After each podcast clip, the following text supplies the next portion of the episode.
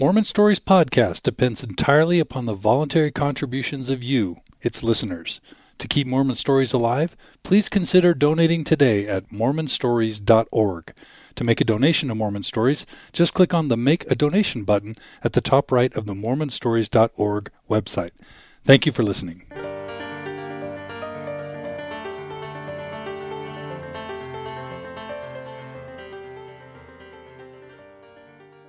On December 28, 2006, Deseret Book, which is owned by the LDS Church, announced the acquisition of two of its top competitors, Seagull Book and Tape and its sister company, Covenant Communications. Based in American Fork, Utah, Covenant Communications is one of the largest publishers of LDS themed books and games. Seagull Book and Tape is an LDS oriented discount book chain with 26 stores throughout Utah, Idaho, Arizona, and California. According to Sheri Dew, president and CEO of Deseret Book Company, quote, after lengthy analysis and discussion spanning many months, we reached the conclusion that this acquisition could benefit both Seagull and Deseret Book customers, as well as authors working with both Covenant Communications and Deseret Book Publishing. We feel that Deseret Book as a full service book retailer and Seagull as a well established discount book retailer not only both enjoy tremendous brand loyalty, but between them service the LDS market well. Our strategy is to continue to build both brands. End quote. Mr. Cofford, the founder and owner of both Seagull and Covenant, adds, quote, This is the perfect transition for Covenant and Seagull. Deseret Book was an ideal choice to make this acquisition, and I fully expect the companies to complement each other going forward. End quote. But many members of the broader LDS literary and publishing communities, as voiced on blogs such as motleyvision.org, are concerned. Does this concentrate too much power in the hands of Deseret Book? Could this mean higher prices and less choice for consumers? How will this affect Mormon authors? Finally, how might this impact both the LDS Church and Mormon culture overall? On today's Mormon Stories podcast, we will learn a bit about the history of the Mormon publishing industry and we'll discuss this acquisition and how it might be good and bad for Mormons everywhere. Your story today on Mormon Stories podcast.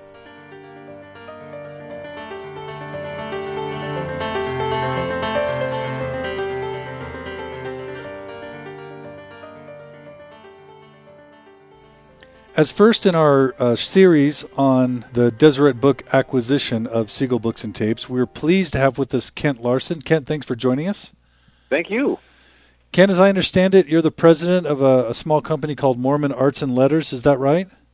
That's right. We're a, an LDS publisher based here in New York City, something unusual by itself. And uh, we're uh, hoping to provide something new and a little bit different to the LDS market than what you traditionally find through companies like Deseret Book and Covenant and Cedar Fort. Uh, we're trying to to uh, promote the high end of, of LDS literature. Uh, so, as and almost as an act of love, even though it's a for-profit company, as I understand it. It is a for-profit company, but uh, you know, there's in a lot of ways not a lot of money to be gained if you're a very small company. You, you've got to somehow over years build up to be able to really make any kind of any kind of money in this industry. I think. Well, we'll we'll uh, we'll get into that deeply, but just uh, to start out with, go to MormonPavilion.com and you guys can check out uh, Kent's company. Well, Kent, um, you have a lot of experience and, and knowledge about the LDS publishing industry. So uh, I'd love to begin by having you just tell us a little bit about yourself. This is Mormon Stories, so we love to hear stories. Tell us a bit about you, your background, and what led you into this industry to start with. Great. Well, I, I grew up in, in the Washington D.C. area, um, and kind of the 60s and 70s, um, and uh, you know we were very far from the center of Mormon culture, and I, I think that uh, we that as a result I was kind of a little bit out of it, really, in terms of, of cultural the cultural aspects of Mormonism. Um, we didn't really see anything in terms of Mormon culture where I was until the the mid 70s when somebody put on a production of uh, of The Order Is Love there, you know, the Carol Lynn Pearson and Lex de Azevedo play musical, um, and then I, following that there was a production of My Turn on Earth and probably Saturday's Warrior and those kind of things there.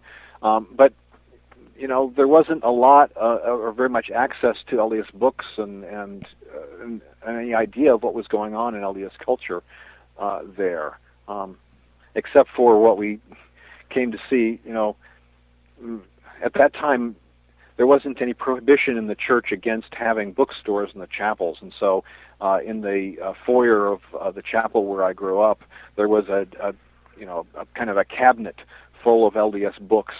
Um, uh, few and far between, really. Uh, not a lot of stuff there, but there were some LDS books there. It was just hard to make that connection where we were into uh, LDS culture. Um, so instead, I was kind of influenced by the social and cultural movements of the 1960s and 70s. Uh, Watergate had a pretty big impact. Um, I remember in in sixth grade being in just after Watergate had happened and being in the playground of my elementary school and somebody being Mormon and you know my family was fairly conservative and Republican and uh, somebody brought up Watergate and I remember telling them clearly Watergate schmottergate it'll all blow over it's nothing. oh. But after that I kind of got you know involved with uh, well not involved I got interested in in understanding a lot of that I started reading uh, Doonesbury. Sure. You know the the comic strip, and and that influenced me quite a bit. And I think the overall the social movements did have a quite a profound effect on my on my life and my thinking. Um, I'm still somewhat suspicious of uh, of cover-ups and uh, uh, of uh, larger uh, companies and organizations and government to a degree too. You know, I just I don't trust them as as perhaps as much as I should. Right. Um, so not necessarily a huge Bush fan. Uh, not at this point. I mean, I've, I'm still a Republican, but uh, you know, I don't know. I think this guy makes Republicans look bad. I think we should have we should have gotten rid of him. Not a good not a good president. Okay. Not in my opinion. So that's a nice cultural fermentation for what came later.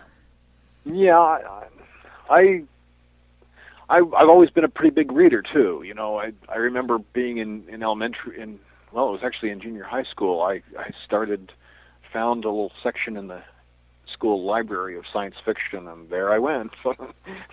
right. I'd dive into a book and surface a day later or something like that. You know, once it was finished, and uh, my homework suffered and all that stuff.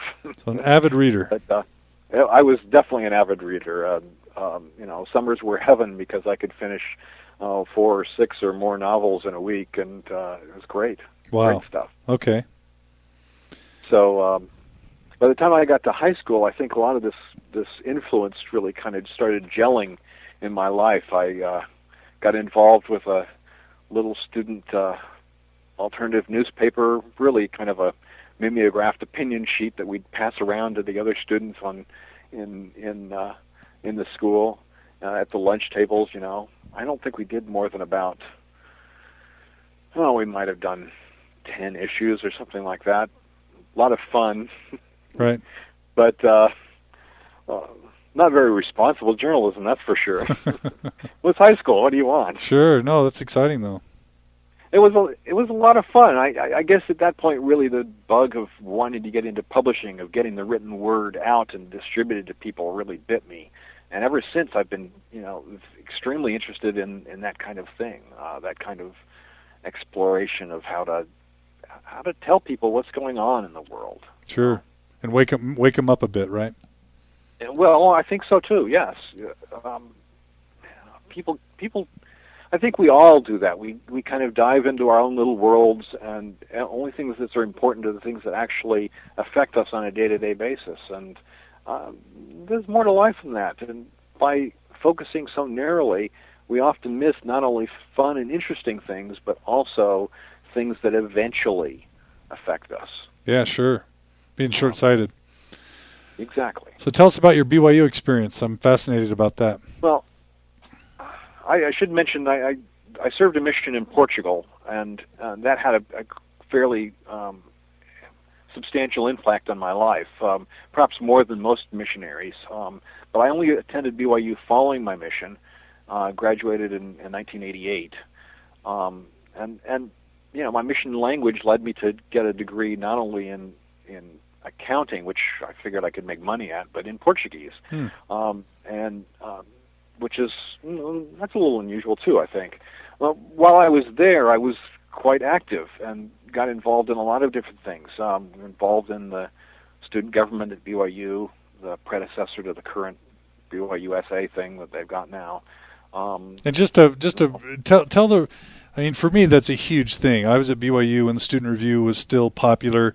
It's an underground newspaper that allowed Yeah. you to get an alternative to the Daily Universe. Uh, and here I am talking to one of the founders. Uh, what a what a delight! well, well, yes, exactly. Friends and I, some friends and I, we, a friend of mine one day started putting posters up around campus totally without permission, of course, saying that we should meet at a certain time on a certain day. This was during spring term, I think it was, so it was outside of the normal term, normal semesters, um, and uh, suggesting that there needed to be an alternative to the to the universe. And I think we met with ten or fifteen people that day um, and everybody complained about the universe, and, and everybody said it was a good idea. And at the end of the day, I think three or four of us really stayed around for more than um, you know five minutes after everything ended to talk about what we would do and how this would actually ha- came to happen. Did you feel And- all, did you feel all sneaky and subversive, or did you feel Not, idealistically not too driven? much. Uh, I think we felt mostly idealistically driven. We were looking interested in finding uh, a publication that was pretty balanced and fair. Um, remember, I still, especially at that point in time, I was more conservative than I am now. Certainly more uh, involved, you know, more toe the line of Republican Republican Party than I am now, and and I looked at it and I I thought it was a great idea. You know, I thought this was an idea if you had a balanced um, uh, publication that you could actually talk about things and get people to think about um, about their their feelings about issues. But but Uh, but if you were ideologically aligned with the church and with, uh, you know, even probably many of the substance of, of the daily universe, why did you feel a need for a more balanced approach? because the daily universe is and st- still is today much more a lab paper that is a paper that exists for students that are learning the details and the techniques of journalism than a paper that is meant to serve the news and the needs of the students um, the you know the daily universe yeah, we'd see cover uh, stories all there all in there all the time about you know local issues to Springville and Heber and other cities around Provo that where there was no student population to speak of. Um, it was just you know they suggested to the student who was the journalism major, oh well go and cover the you know the city meetings in Heber and. So they'd do that, and Right. as as students, we felt like it was completely uh, unresponsive to what we needed and what we wanted to speak about. And at the time, in addition, oh, there were issues that came up on campus that um, that bothered people. Um, uh, a good example is, is and a, a, a minor example in, in a lot, lot of ways, but a good example was uh, uh, an issue that had happened. I think it was a year or so before the Student Review was founded. Um, a couple of students in the Cougareat had, um, you know, seen or discovered cockroaches as they were going about their cleaning and everything that they were supposed to do at their jobs in the Cougar, Cougar and uh, they reported it not just to their bosses, but also to they wrote a letter to the editor or they reported to somebody off campus or I don't know exactly what it was, and they were fired. Okay, right. and the Daily Universe wasn't covering the issue. You know, can should students be fired for reporting this stuff outside of their chain of command? Right. Um, again, given my my influences in my life, I of course thought that they should be, be able to report this. You know, that whole whistleblowing function is kind of important. Um, so uh, we felt like the, the Daily Universe, as a result, was quite unresponsive to students. Um, How, and I don't think that the, the that the journalism people disagreed too much. You know, a lot of them looked at it and said, "Well, we're trying to train train journalism students. We're not trying to address the needs of the community necessarily." right, right. How aware were you guys of the Seventh East Press, the predecessor to the Student Review? Very aware. Um, When, when did that? When did that? When did the light go out on that? My memory is, and I I could have this wrong. My memory is is about 1982, Okay. and we started up in 1986. And do we know why it went So- out of business? Um, it's my understanding, and I'm no expert on it, but it's my understanding that uh, some of the um, articles printed in the Seventh East Press uh, basically annoyed the administration. Um, they had articles that uh, dealt with. There was an interview of Sterling McMurrin, for example, where he uh, admitted that he basically didn't believe the Book of Mormon to be um, a literal um, history, but rather uh, an important book for um, you know as a mythology type thing. Right.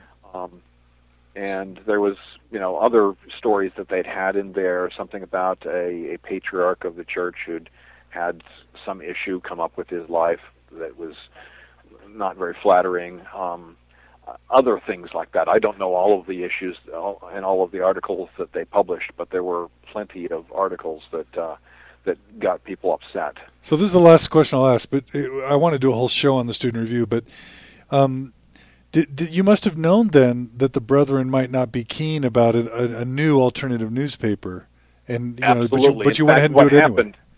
What happened is we met with with the administration all during that summer, uh, trying to work out the details of how we could found an alternative student newspaper and actually be on campus. Um, and by the end of the summer, uh, we it came down to like the first week of school in that September 1986, and we had a conversation with the um, I think it was the dean of students or it was a vice president for academic for student affairs or something like that. I'm not remembering off the top of my head the name, but um, you know we had all these meetings with him, and uh, basically at the end of that time, he he finally was honest and said, "Look, there's no chance that you'll get on campus. In fact, there never was from day one." Right.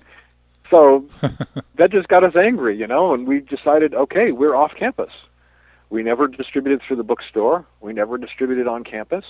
We went out and bought a bunch of stands and put the stands up at strategic places that were entrances to campus, and uh, and let people, you know, grab them on their way as they were um, running into campus. Um, that was the, the main place of distribution. There were no copies in the bookstore. One of the things that killed the Seventh East Press was exactly that. Seventh East Press was dependent on distribution through the bookstore, and we never were. Right.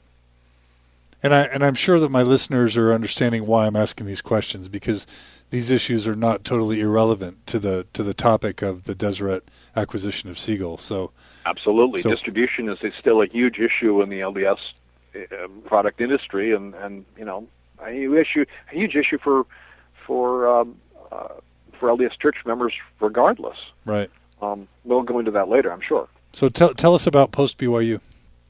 Well, I I uh, my wife um, did better than I did. She I guess was a little bit less distracted with so many things to do, and um, she got uh, a a graduate uh, position here at Columbia University in New York City, and so we came here to New York City. Um, I figured with an accounting degree I could find a job, and sure enough, I soon landed a position at Henry Holt and Company, um, now part of uh, the company that owns St. Martin's Press. So, you know, it's a large traditional books publisher here in the United States.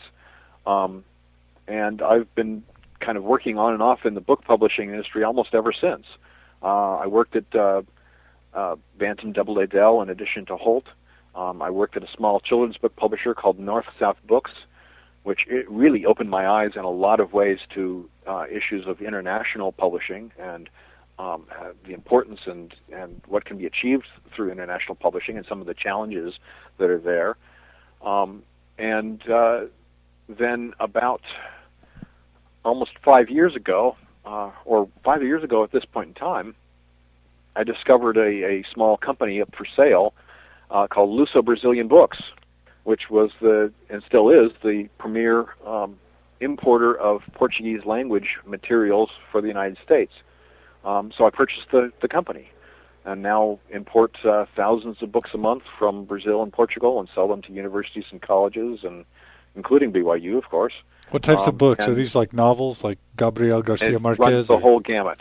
It's everything for from materials for learning Portuguese to um, classics of Portuguese and Brazilian literature to you know whatever the latest uh, novel is to even translations of U.S. books into Portuguese. Um, you know, I've still got uh, a ton of copies of different Danielle Steel novels on the shelf. so no Spanish, all Portuguese. all, all Portuguese. We we purposely stay away from Spanish. There's tons of people that are doing Spanish, and we're basically the only ones doing Portuguese. So huh. we keep to our niche. So you have a, a, tremendous amount of experience in, in New York style hardcore commercial publishing, then. I, I do. Um, I don't pretend to know everything. Um, I I wouldn't put myself out as an expert, but I do have a lot of experience, and I've been studying the industry ever since.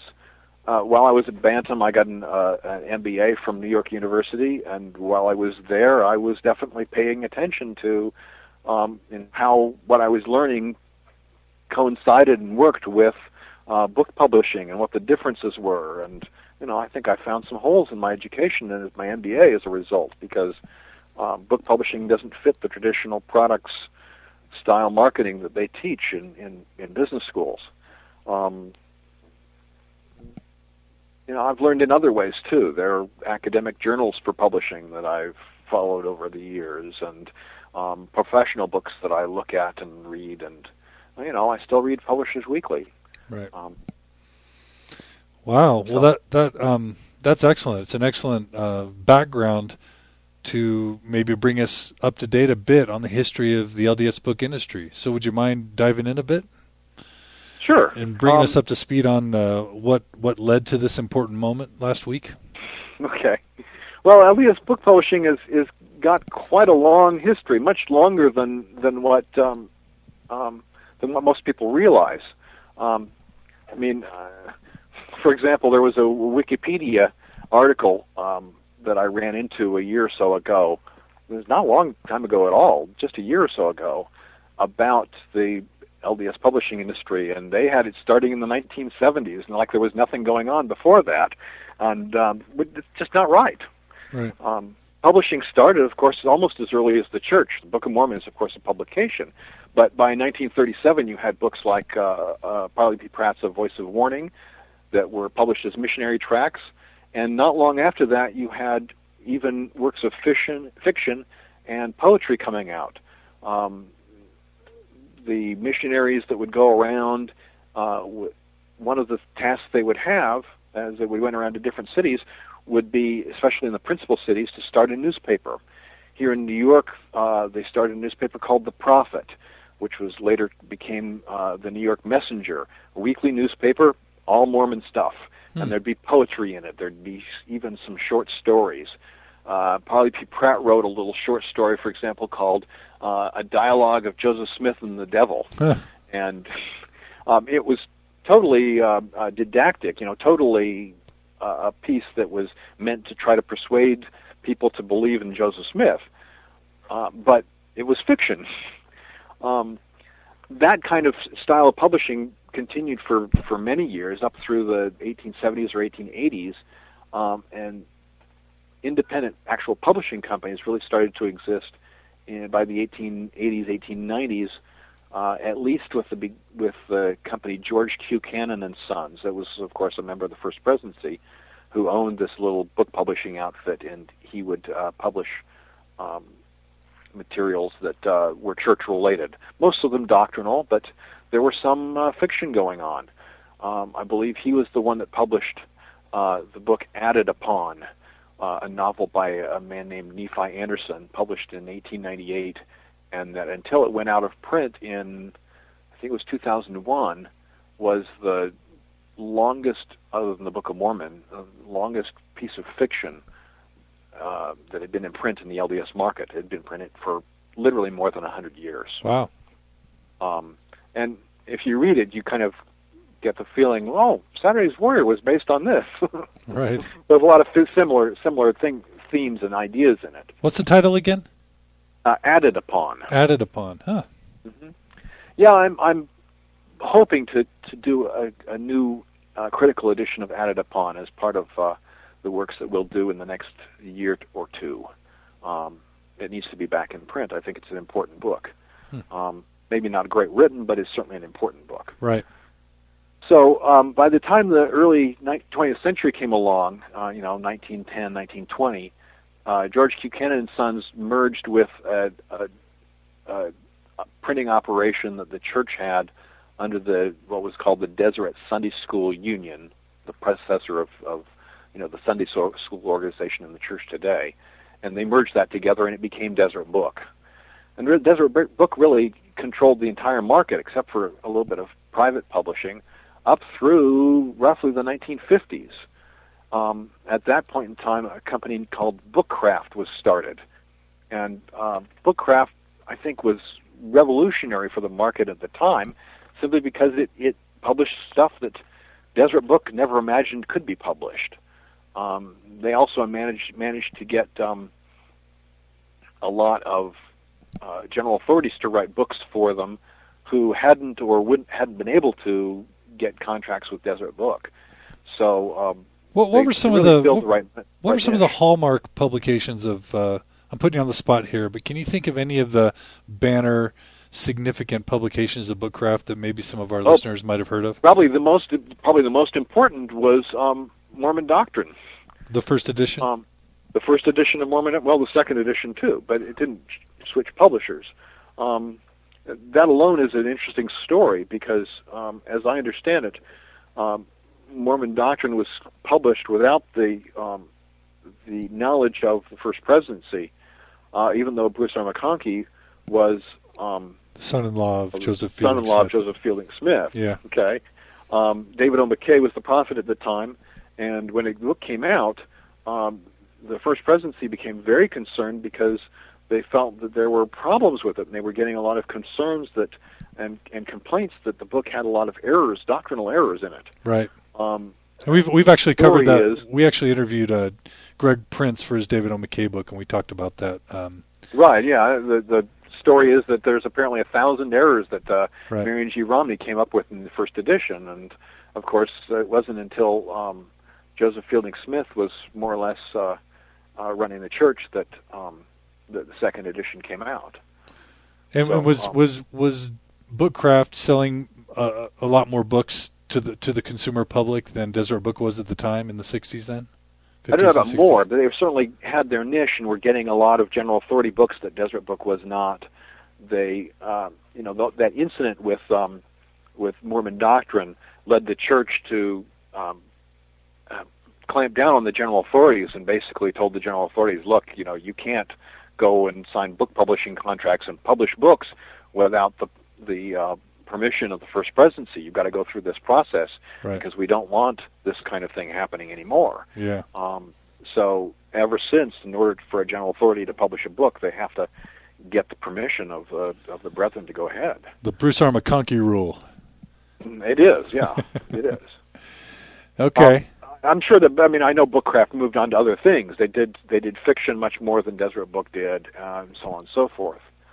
Um, it was a pretty much a household name in the 70s and 80s, wasn't it? I think it was, and um, and and it came at, at, along at, at the right place. I mean, they they had a good 10, 15 years of being really the only alternative to Deseret Book. As as you know, independent bookstores started to spring up here and there. You know, you had like my own experience. You had a lot of uh, wards and branches where they'd have their little bookstore in the in closet there somewhere in the building, the church building now something the church tells you you can't do anymore. But that that's definitely the way it was done in those days. Um, and so you had networks like that. Then you had independent bookstores that began to spring out up often near temples, at least outside of of the Intermountain West. So when the Los Angeles temple was put in, um, you know, years later, of course, some other uh, an independent LDS bookstore was put in there by the near the temple um, when the Washington D.C. temple was opened in 1974. If, if I'm, I think I've got that right. Um, it wasn't too many years later that somebody opened uh, This Is the Place bookstore, which was right near the temple and has been within a mile of the temple ever since. Still there and uh, still pri- there, privately still going owned? strong. The estimate that I heard is that they do over a million dollars a year in business. Wow. Um, it, it was you know it was a pretty important business pretty important store, really. And there's no Deseret Book near the Washington D.C. temple, then. No, there isn't. Huh. Um, uh. I think in a large way they they've kind of taken that space, you know, and and they have the reputation. Everybody knows it's there, so that's where you go. Huh. Um, in recent years, they've probably had a fall off in sales uh, for a variety of reasons, um, principally because of the internet. Right. Um, but um, you know, as far as I know, it's still there, going strong. And that's probably a bookstore you frequented uh, regularly yeah. in the '70s, huh? I, 80s. Oh, yeah, absolutely, yeah. absolutely. Do we know the anything? One, oh, go ahead. The, the bookstore in, in Southern California near the Los Angeles Temple. Um, and this is a recurring problem that actually has reflections in this the current merger. Um, the the owners there eventually wanted to get out, and uh, so they ended up selling that store to Deseret Book, and now it's a Deseret Bookstore. Hmm. Um, that has also happened quite a bit over the years. Um, the owners of, of stores will get to the point where, you know, they want to retire. They they want to get out. It's time for them to get out for whatever reason, and they have to look around and figure out who can buy it, who can buy these stores. Um, and Deseret Book is, in a lot of ways, it's the main place you can sell them. Do we do we know do we know anything about the relationship between the owners of Bookcraft and the church during that heyday? Was there any tension? Do we know? Do we know anything about that? I I don't. Okay. Not at this point. Okay. Um, it is an an area where I'm looking to research a little bit more, and I'd like to know more, but uh, I don't really know. Okay. Um, I know that uh, the people that were behind it most recently, uh, including Cory Maxwell, who was, if I understand correctly, he's a son of uh, Neal Maxwell. Um, he's now a, a vice president at Deseret Book because in 1998, when Deseret Book purchased Bookcraft, um, he stayed with the company, and he's been at Deseret Book ever since. Hmm. Um, so, in, in that sense, I guess he couldn't. They couldn't have been too radical. Right. Um, okay, that makes sense. So, uh, what happened plus, next? There's also the issue that you have in the LDS market of um, keeping things, uh, for want of a better word, appropriate, keeping things doctrinally uh, acceptable to to the market. And I think that force is a big force in LDS book publishing and in LDS bookstores. Keeping things uh, so that people feel comfortable with them um, tends to keep the, especially the bookstores, in line to where they're not likely to, you know, carry things that are too too far out. Okay. And, um, well, let's let's let's save let's save let's drill on that drill down that in a second. Let's finish up the history real quick, if that's okay. Um, what happened yeah. to Bookcraft? Well, I should mention first before we go to that that uh, through the 1970s there were uh, uh, it wasn't until the 1970s that a lot of alternative and other publishers started publishing uh, uh started started up. There okay. was, um, for example, Trilogy Arts, which is is I think will be looked on in the in in the future by people that look at this as an important development in in LDS publishing. Trilogy Arts was was started up to publish Carol Lynn Pearson's poetry books. Um, By her husband, right? I By Gerald, I, I, believe her, her, husband. Yeah, worked really hard so, to help sell her books. It's um, you know, it, it was a, a kind of a grassroots, very revolutionary thing, and they put, you know, they put these wonderful uh, uh, drawings by Trevor Southey on the cover. They're just gorgeous stuff, um, and it was really an important early innovation in, in LDS publishing that you could have somebody that was publishing poetry of all things. I don't think that before that there had been too many many poetry books published, right? Not specifically for the LDS market. Hmm. Um, uh, so th- that kind of wave of things is very important. You also had the new wave of Mormon literature that started at that point, with where you had people like uh, Douglas Thayer and um, uh, Don Marshall who were publishing books. Um, Orion Books was a, a early publisher that handled, I think, Doug Thayer's book, Under the Cottonwoods. Um, extremely important new literature that that was not being published before because um, it, it instead of being apologetic, it was trying to look at Mormons themselves and where they were. Um, very different, really very modern uh, literature, very different from even the the stuff that Deseret Book publishes today. Sure. Okay. So, um, you know, throughout the, the the industry has developed over over time. They, they by the 1980s there was an LDS Booksellers Association. They hold an annual, annual convention which attracts more than 200 wholesalers and until recently 200 or so booksellers. Um, uh, they've you know the number of publishers has, has multiplied and continues to multiply substantially. Um, some of them have grown up pretty big. Uh, Seagull Book and Tape, for example, really started out as Covenant Communications, a book publisher. And, well, before that, it was actually a a tape publisher. They published audio tapes. Hmm. Um, that was their their their niche, and they went from that, and then Deseret Books started doing audio tapes as a result, um, and Deseret and Seagull went. I mean, Covenant went into book publishing, and then started their own chain of stores. And so you had Seagull Books and Tapes that that's that uh, started to grow up over the years and discount LDS books and become really the only real competition to Deseret Book. Do you know who the book publisher was, or the publisher was for Paul H. Dunn's books and tapes? Do you have any idea? For which one? For Paul H. Dunn's books and tapes. Did he use Bookcraft? Did he if use my Deseret? memory is correct, and I, I admit I could be wrong on this, but my memory is that it that it was in fact Covenant Book and Tape. Okay. Because initially they were the only ones that were doing um, books on tape for Right. the LDS market.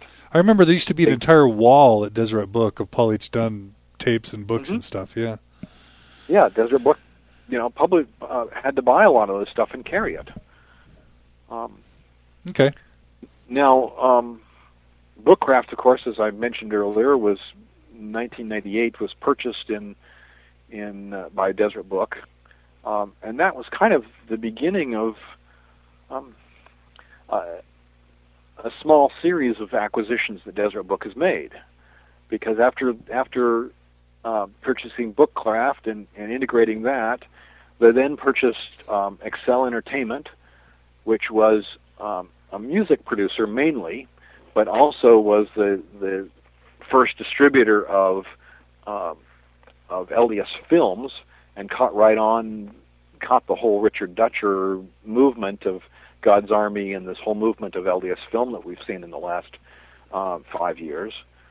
Um, and, then after taking in Excel, um, they've now they started up their own wholesale operation where they're now distributing the works of smaller LDS publishers in addition to their own, which was something new for Deseret Book. Um, and finally, now we've got this new merger, this new acquisition of Seagull Book and Tape and Covenant Communications. They're the sister companies. Hmm. So, um, It, So- it's kind of it's kind of different. You know, you wonder if there's any place for Deseret Book to go to acquire anybody else. I mean, it seems like they've taken the last five to seven or so years, and they've tried to grow by acquisitions instead of by opening new stores themselves. Um, and I, I think they've done so much of it. I don't know how much farther they could go with that. so they they have a lot of their own authors. They publish. They're doing distribution, uh, wholesale distribution, and they're now you know acquiring lots of retail outlets. Right. Um, you know, I used to I- work I for should- I used to work for Microsoft, so you know there's a Yeah. there's a tone or a sense. Is there a concern about monopoly? Is there too much power? Is it too concentrated? Um, I, I, and there should be. Um, I uh, let me contrast this a little bit. This is something I try to do a lot because of my own experience. I try to contrast what's going on in the LDS market with what's going on in the national market, or what has gone on in the national market. Now, it, it used to be years and years and years ago that national publishers in the United States did own their own chains of bookstores. Doubleday owned their Doubleday book shops. Okay, it was quite a famous little chain of bookstores. Right. Okay, and it made that made some sense because you know you you needed the distribution. You needed to be able to be able to get your product out there to where customers could see it and buy it. Um, but by the 1970s, that whole movement of publishers owning bookstores went away for a lot of reasons. Um, uh, not the least of them is that uh, it was seen as vertical integration, which is something that's pr- that's protected and and uh, and um, discouraged under the antitrust laws in the United States. kind of like Okay. film film studios owning the the movie theaters. Ab- Exactly. Right. You can't. The the idea is it's not good for a company to own everything from the beginning of the production process all the way to the sales to the consumer. That there ought to be more than one company along the along the lines, because it, it decreases the, that company's monopoly power. Okay, nobody that way can say, "Oh, well, you can only get our books through Deseret Book." Okay, right. Um, you know, Deseret Book today, I think, has got the reach that they could just simply say, "Okay, there will be no independence." Independent books, LDS bookstores. Nobody Right. else will sell our books. You have to buy them through Deseret Book. They could then charge whatever they want, and um, you know we wouldn't have any choice. Right. So lots of Um, power concentrated tends to not be a good thing. Right. But would the would the LDS market ever be of such a size that the Federal Trade Commission would ever even see it as significant enough to make some type of ruling or curtailment of that? That's a good question. I was reading on on uh, you know I blog on the blog motleyvision.org, and uh, I've of course blogged on this issue to to a degree already. And uh, another of the publishers, a man I respect fairly um, fairly well, uh, his take on the whole thing is Deseret Book is an antitrust lawsuit waiting to happen. Right. I'm not willing to go that far. I don't know law, antitrust law. I don't think he's an antitrust lawyer either. I think he. I, mean, I could be wrong. He may know what he's talking about. I know I don't. Okay. Um, I other than I've had a few business law classes and we cover antitrust. Right. Um, the it does seem to me though that that it's such a large concentration that, gee, if it were the entire LDS, uh, the entire U.S. market, there's no way that the Trade Commission would let it go, okay, because it'd be too much of a concentration. Uh, if it the pr- thing that makes it, in my opinion, unlikely is there are alternatives for LDS publishers. Maybe not great alternatives, but there are alternatives. You can go and sell your books to Amazon.com, and it's then available to the same market essentially because Amazon.com sells everywhere that Deseret Book sells. Okay, Right. Is, how much of an alternative is that? Well, do LDS do LDS church members know that they can get a lot of LDS books through Amazon.com, or if not a lot, most really books through Amazon.com? I don't know. Um, I don't know how well people know that. Um, sure. Let's um. So maybe Yeah. it's not a monopoly in that sense. right. But as I, you know, on the other hand, from a publisher standpoint, and I think from a lot of the other bookstores the LDS market standpoint, if it's not legally a monopoly, it sure feels like one. Sure. So let's let's we're going to come back to sort of an analysis of of where we are today and why it might be good or bad. You've done some a, a little bit of history or some thinking or an outline on the conflict between uh, Deseret Book and Seagull leading up to this acquisition. Let's talk quickly, if you don't mind, about that, and then we'll Yeah. talk about implications more broadly. You know, I I can't imagine that they would have gone the 15 or 20 years since Seagull has was founded and not had a certain amount of conflict. Okay, they've you know they have to have, have disagreed over things.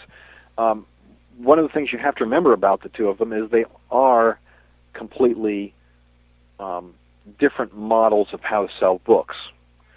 Seagull Books is a discounter. And generally, what that means is they're knocking something off of the price of every book. Um, you know, akin to what Amazon.com does, and there are um, other companies, retail organizations in the national market that do the same kind of thing. When I was growing up in the Washington D.C. area, there was a company called Crown Books, and the guy that owned that company used to put out advertisements, and he'd say, "At Crown Books, you know, every I I think books cost too much, and every book is discounted." So you know, they were all discounted. Every book, something off of what the publisher charged, Right. usually based on what kind of discount they could get out of the publisher. In that model, um, a retailer has to cut costs. And they do it by several different ways. Number one is they crowd things. The aisles between the shelves aren't as wide. There are the shelves go higher. There's you know maybe there isn't carpeting on the floor. Maybe they just have um, you know tiling or something like that. Um, there's not as many employees who are around restocking the, the shelves, and so they tend to get a bit more disorganized. Um, a lot of people don't like that. You know, they they feel like it's worth those extra few dollars to go at, at and uh, shop at a more full service bookstore where they don't have to go through that. Right. Um, I should say another thing, another classic sign of um, a discounter is that the employees there often are paid minimum wage and they don't know one book from another. Hmm. Um, you know, you the classic story on discount discounters and bookstores is, you know, you go in and ask the employee, where can I find a copy of Moby Dick? And the employee has no idea what Moby Dick is, let alone where it would be found in his store. right. So, um, you know, whether that's true or it ever happened or not, I have no idea. But that's the idea behind a discounter. You figure the, the customers are going to find what they need. Don't worry, just get it out there where they can get it. Um, and that's kind the, of how Seagull the other model, the Deseret oh, Book model, is right. a full service model. You know, you can go to the employee; they know what you're talking about. Right. Um, Is that true? Is that is that the Deseret Book experience? I've never really talked to employees at a Deseret Book. Well, I I don't know how well that's true anymore. This goes to, back to percep- per, to you know perceptions about the industry more than every anything. These things are built on perceptions. If you go into a Seagull book and tape compared to a Deseret book, you it will feel more crowded. Okay, whether the employees themselves actually know more or not, I don't know. Okay, but I it feels like you got- employee. Feels like you have more Um, support there. you know, it does feel that way. And, um, you know, traditionally, full service bookstores have trained their employees and they tend to hire people that are more literate. But more and more so today in mainstream bookstores, the Barnes and Nobles. Um, you know, I, to be honest, my experience in Barnes and Noble uh, around the country is that um, the stores around the country, outside of here in New York, the employees don't really know any more than a discounter's employees would know. Right. Um, but if you go into the employees here in the book, Barnes and Nobles here in New York, they tend to know what they're start, uh, talking about, mainly because of the size of the audience they're drawing from. Um, they know they can't get away from it, and New York is a pretty heavily heavy book reading population. Um, And I don't know if we should talk about this. experience. And I don't know if we should talk about this now or later, but I would love to hear you contrast those two experiences from going into a bench benchmark books or you know a, a privately owned uh, bookstore. benchmark books and uh, the few other book dealers. I don't think you should even really call them bookstores so much as book dealers. Um, it's a completely different experience because they're dealing with a different kind of clientele and a different kind of book. They're looking specifically for people that are highly interested in specific content. And as a result, they carry used stuff and they carry rare stuff. This is more why they're dealers because they need to know outside of what the publisher tells them what something is worth.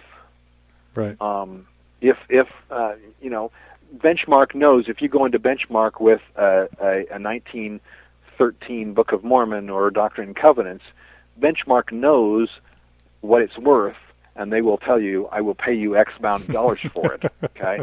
Um, you know, if you go into Deseret Book, um, I, I'm pretty sure this is the case. They don't even deal with used and rare books, Right. and so they're not interested in, in even knowing what it's worth. Okay. Okay. Okay. Uh, again, it's a different model of, of selling books. And those are maybe the three main models in the LDS market. Is that right? I think those are the three main models overall. Um, there are others. Uh, there's you know door-to-door sales. There's internet sales is kind of a different model, and that may be splintering into different kinds of, or may have splintered already into different kinds of stores. Um, uh, there's you know there's everything from you know kind of the book party type idea, kind of the equivalent of the Avon party, you know. Tupperware. that kind of stuff goes on. There's you know, school book fairs, and um, it it goes on. There's legion ways of selling books, Okay. So, um, but in terms of stores, those are the main ones. Ah, yeah. so Seagull ran into a bit of trouble or ill will with Deseret Book by undercutting them price wise, maybe a little bit too much. Is that kind of how the story went? Well, it's it's a little bit that's a little simplistic and probably not quite the right uh, thing. Um, publishers, as you might imagine, always care about how their books are displayed and merchandised and sold. And at least according to Deseret Book, the issue that they ran into. This was uh, more than just more than six years, six months ago when the issue first arose, um, at least in the public. Uh, Deseret Book was complaining that Seagull Book wasn't displaying their books well. They, you know, and and to be honest, the thing that flabbergasted me about the whole thing is my attitude was, well, they're a discounter. They don't display anything well. right. But um, you know, Deseret Book apparently was not happy with how it was going. Uh, you know, it's a matter of sometimes position, where the books are put on the shelves, who gets end end caps, who gets um, you know prominent position, what books are advertised. Uh, but is it is it back to what I was saying about uh, about publishers owning chains of bookstores? The problem with a, a publisher owning a chain of bookstore is they the bookstore gets put in this conflicting position do we promote our the our sister publishers' books, or do we publish promote the books of everyone else? If the bookstore was independent, they'd choose according to what they thought best. But when the bookstore is owned by a publisher, they have this potential of this conflict of interest. Really, I should be pushing the books of um, uh, of the publisher that I work with, and so um, it's widely thought and widely believed in among uh, publishers and even booksellers in the LDS market that when it came time for the big sales pushes at Christmas time, for example, um, you know, Deseret Book was putting, giving all their books, Deseret Book titles, prominent positions in their stores. And sure enough, Seagull was doing the same thing. They'd give prominent position to Covenant Communications titles instead of Deseret Book or anybody else. So, you know, it, it's kind of unfair in a sense to somebody that doesn't have a line of bookstores because you don't have a place where you can push your books. well, it sounds it sounds a little odd for for Deseret Book to say you're not uh, you're not selling enough of my books the way that I want you to. You're not pushing my books the way that I would want you to. Um, that's when when it came down to it, and the issue hit the public. That's the line that Deseret Book was com- was claiming you're not doing a good job of merchandising our books. I'm sure part of it was Deseret Book was comparing the sales that they saw through Seagull stores compared to the sales that they saw through their own, own stores. You know, factoring in some of the differences between the stores and saying, what's going on? Our sales are so much lower in Seagull stores than they are in Deseret bookstores. Why? We should be selling better than this. It seems like Seagull should be able to decide how they want. I mean, they're the ones who have made the risks and the investments. They should be able to decide what they want to sell and how. Absolutely. And what happened last summer was Deseret Book said, "Well, fine. Yeah, you can decide how you want to merchandise things. We can also decide whether or not we'll sell you our books at all." Ugh. And they gave Seagull a month or so and said, "At the end of this month, we're pulling all of our books." and we're not going to ship any new books to you. And I, I remember the outrage on the Bloggernacle and the internet about that. Did they end up it, following it, through on that, or did that get pulled? Well, what happened was uh, Covenant f- claimed that they had been caught off guard about the whole thing and didn't even know there was uh, that much of an issue. I'm sure they'd received communications over the time from Deseret Books saying, "I don't like this, blah blah blah blah. Why don't you do this?" and and uh, you know, again, part of it's the difference in the model between the two stores. Seagull Books sells discounted. They don't want to put time and effort into doing all this merchandising. Um, so, uh, you know, they don't want to spend time fulfilling exactly what Deseret Book wanted. Okay, right, sure. That costs them extra money, which decreases their profits and their ability to stay in business. So, you know, it's a different model. That's undoubtedly part of the, the problem that they ran into anyway, Covenant came back to them and said, "Hey, let's talk about it. Let's sit down and negotiate." So they sat down and negotiated. Um, the, the deadline was put off for a month, and the item, the issue, disappeared from the news hmm. um, for you know until last week. and uh, that's um, when we learned about the acquisition. Yes. Now, apparently, apparently, the, these talks, this negotiation over what to do, was what led to the acquisition to begin with. Um, uh, Luke Hoford, the guy that owned Seagull and and um, Covenant until last week, um, apparently went into those meetings, and according to the statements that both he and Deseret Book made to the press, they, you know, had a warm and fuzzy time. They both got to the point where they respected each other's uh, other's positions and liked what they, the other person was doing and understood. And Lou says, Lou Cofford says that he has for the past few years been looking for a way because he's, he's an older gentleman at this point in his 60s. Grandfather. Sure. He's a grandfather. Yeah, he's a grandfather. He says he said that in the press reports. He's a grandfather. He was looking for a way to get out. Hmm. Well, we've heard this before. You know, that's the one of the problems in the LDS book industry is you build this business. How? What's your exit strategy? How do you get out? Okay, and um, I'm sure that this is part of the reason behind Bookcraft being sold to to uh, Deseret Book. You know, where do you sell? Is there somebody else that's that's got the financial resources to take on the acquisition of a Bookcraft or a Seagull Book and Tape and Covenant? Um, they're fairly large companies. Right. So, um, you know, in a lot of ways, Deseret Book's the only place in town where you can sell it. So, you know, this the the question of motive is a is an interesting one. Let's just start there, if you don't mind. You know, okay. I, I, I imagine that the president of Deseret Book, uh, remind me of her name. Sheri Dew. Sheri Dew. I imagine she's under tremendous pressure to make Deseret Book as as profitable or, or at least as self sustaining as possible. So I think it would Absolutely. be for for the conspiratorial. No, I would say profitable. Profitable. It's not just self-sustaining; Right. it's profitable. And for the Okay. and I'm sure there's conspiratorial minded people out there who are thinking that this is all about censorship, about a desire to control the message and to make sure that everything's correlated. But I would say it would be a mistake to underestimate the the profit motive going on here. Is that right, or what do you think? What's your You, opinion? I think you are right. It is it is unwise to to think of it as um, as not about profit. It is to a good extent about profit. Sheri Dew is expected to turn a profit. All of the businesses that are owned by Deseret Management, Deseret Management is of course the holding company that holds all of the pro- for-profit operations of the church, including KSL Radio and TV, the Deseret News, and you could go on and on. Tons and tons of real estate holdings. You can go on and on and on. There's a ton of stuff that the church owns this way, and yes, those businesses are expected to turn a profit.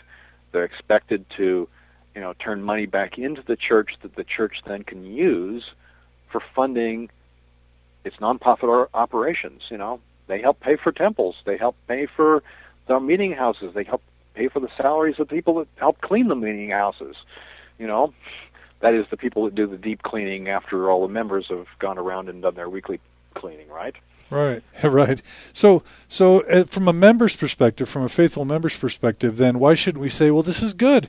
If this makes Deseret Book more profitable, it's going to mean cleaner chapels and more temples and more missionary work and more BYUs. So, what's? I guess that's a way of transition transitioning into the question of why is this good or bad? What are the benefits and costs to this as a people and as a church? Well, again, I, it comes back, a sense to a, a, an idea of whether you think it's it should be about money or not. Okay. Okay. Um, if if money is the only issue here, then it does tend to make sense. Um, if money's not the only issue, then there's certainly other things that um, should enter into this. Um, there's an ethical dimension, in a sense. If this is be, if this is in fact created a monopoly, regardless of whether it's a legal monopoly or just one that acts and talks and does everything that a monopoly does. Okay, if there's a monopoly, then there's an ethical dimension to this, isn't there? The church shouldn't be owning a monopoly, and you know, monopolies. Uh, we've pretty much decided in the in the Western world that monopolies are an unethical and bad thing. So, therefore, it shouldn't happen, regardless of the money involved.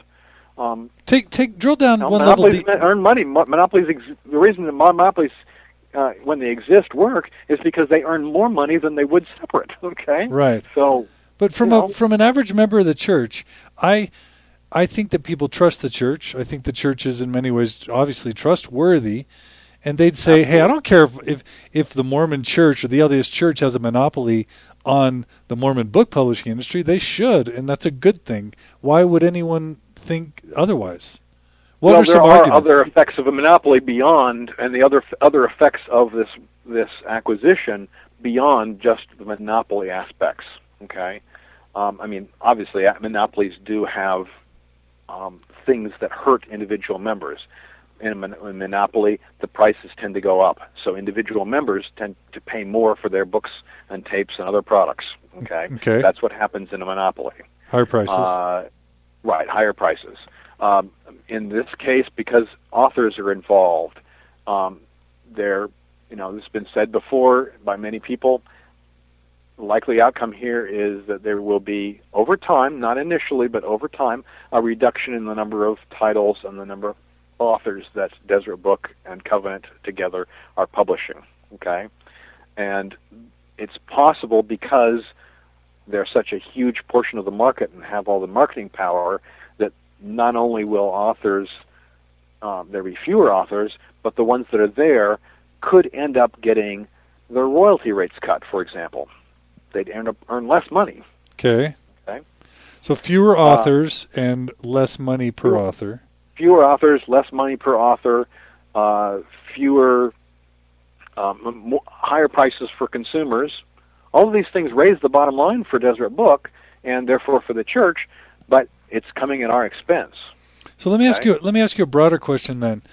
Um, you know, I know the church would love every member to spend you know 30 minutes to an hour reading the scriptures every day, right? And I'm sure most members maybe are falling short of that goal. If mm-hmm. and I'm sure that if if if members weren't reading scriptures, the church's next preference would be for them to be reading books written by general authorities talking about the scriptures or about you know life experiences. So exactly. so why is that bad? What what if this leads to fewer books, but the books that are available are general authority books uh, or the scriptures? You know, why is there a need for something more than that within Mormonism? Uh, don't you know? I, I don't mean to be glib, but you know, there's someone no, that could I, argue the the Brethren's books along with the scriptures are pretty much all we should be worrying about. I, I don't think you're being glib at all. I think this is actually an important question, yeah, and one that has to be decided. Um, I would love the church to decide differently than it has, because the church's position has all has often been, you know, you don't need all this other stuff; it's superfluous. But yet, on the other hand, they go and they sponsor plays and they sponsor musical events and they pay for the salaries of the Mormon Tabernacle Choir and the salaries of uh, researchers in the history department who write books. And the reason they do this is because all of these things are important. Culture does make a difference. Okay? It helps people become stronger and better members of the church. I can't tell you the number of, of people. Well, I'll, let me give you an example, a pretty concrete example. Um, I'm one of the uh, arrangements I have here in New York is to um, distribute the publications of a small artists group here in New York called the Mormon Artists Group. And the Mormon Artists Group um, asked Richard Bushman, in the wake of his book Rough Stone Rolling, to keep a diary of his um, of his travels and his um, his efforts promoting Rough Stone Rolling. Right. Well, this has been put together. They published it as a limited edition volume, limited to 100 copies. Those copies are, of course, all sold out. They're all gone. Um, but in the wake of going through that and distributing those um, those books, I got responses from people. You know, I heard people's re- reactions not just to this book, to, but to Rough Stone Rolling, and and the number of people that have said to me, I'm not even the person behind the book, but have said to me, Richard Bushman's book Rough Stone Rolling is wonderful. I finally feel like I understand what was going on. I feel like a part of the church. It's brought me back to the church because nobody had addressed issues like Joseph Smith's polygamy, issues like, you know, Joseph Smith's gold digging, and so on and so forth. Rough Stone Rolling, according to the responses I'm getting, has brought in, some inactive members back to the church because they finally feel like somebody's standing up and telling everything. And that you know, in a sense, it's an issue of um, what voices you can hear. With before Rough Stone Rolling, there weren't church bushes, books that addressed some of the issues that were going on. Nobody was saying, "Well, this was this and this was this," and and and making a plausible case for Joseph st- still being a prophet. And instead, the only books you could find were the ones that said, "Oh, because of this and this and this of polygamy, and because of grave digging, I'm not grave digging, or treasure digging, and all those kind of things, Joseph Smith isn't a prophet." You you see what I'm saying? Sure. Nobody's out out making the case. So having these cultural things going on, books, having films, having plays that we can go to, uh, having a, mu- LDS music that we can listen to, it gives us an alternative that's purely Mormon that will help build our testimonies and help us become better members of the church. And if you lose the culture, then people will get swamped by the broader cultures around them and they'll lose their faith as a result. And you don't think that the church can monolithically create a culture that's uh, satisfying to that it's, end? It's chosen not to. Regardless whether it can or not, it has chosen not to. Back, back in the 70s, this is something I left out of the uh, LDS publishing history that we talked about earlier. Back in the 70s, the church reorganized in a big way. This is when President Kimball became the prophet. Um, and uh, in fact, I've, there's a kind of a funny little story I heard along these lines that um, when he became prophet, he brought in some management consultants to look at how the church was run as an organization. And they all sat down at the table, and the management consultants said to President Kimball, Tell us how many, we've got this information we need to be able to do our job. Tell us, how many buildings does the church own? President Kimball turned to the appropriate people at the table and said, Give them the number and they said, "We don't know." and they went and asked another question: How many employees does the church have? And President Kimball turned to the appropriate person at the table. We don't know. okay, and apparently it went down to the down the line. Almost every question. We'll have to get back to you with this information. Um, these are basic questions you need to know in, in running an organization. Okay. Sure. And they didn't know. Okay look, the church was a lot smaller now. I'm not going to, you know, I'm not saying this to, to say that anybody was at fault or anything like that.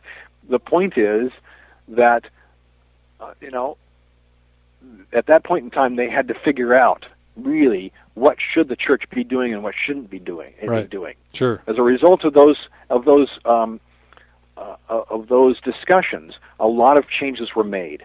Uh, at that point in time, they changed the names of all the wards and stakes. Okay, so whereas before you had here in out in Washington D.C. it was the Washington D.C. stake and the the um, and the uh, Chesapeake stake.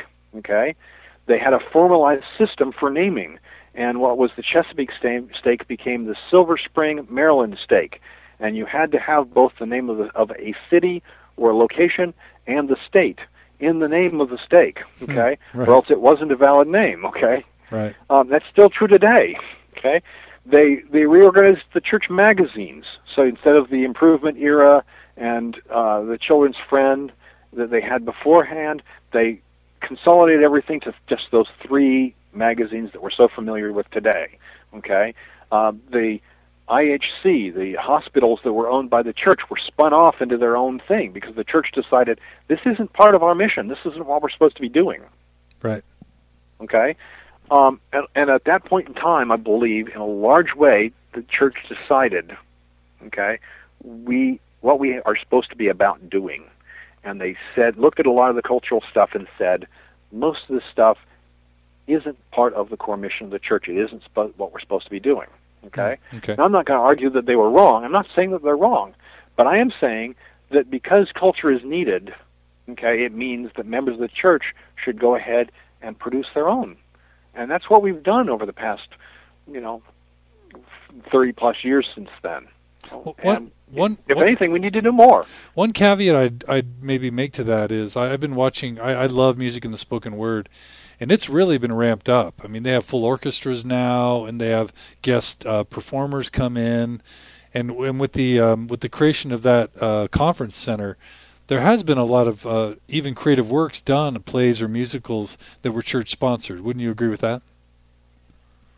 That's right. There's only a few that are that are done, and they're very oriented towards uh, Salt Lake. Um, uh, you know that there are a number of um, I don't know. People generally don't know this, but there are Mormon choirs in other places around the the uh, the United States, and those um, those choirs are often uh, run by donations and by by people themselves instead of being run by the church. So, even though there's a demand and a need for regional choirs to do the same role that the Mormon Tabernacle Choir does, the church doesn't fund it.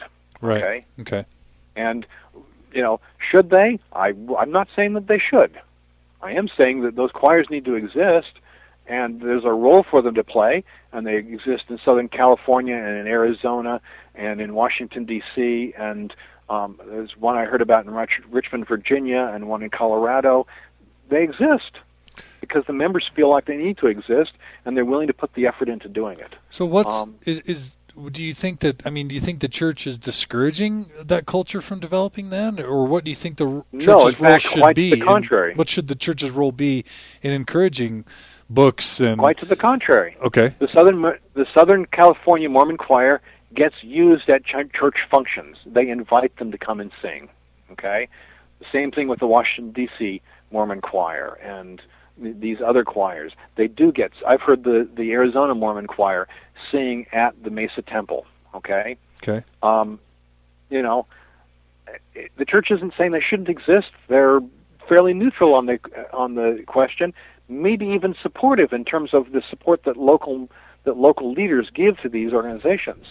Um, they're but they don't fund it. Right. Okay. Not to any significant extent, and certainly not from Salt Lake. There's sometimes um, I would imagine that some some stakes find it in their budget to you know throw a few dollars to some of these organizations, but you know it's not salaries.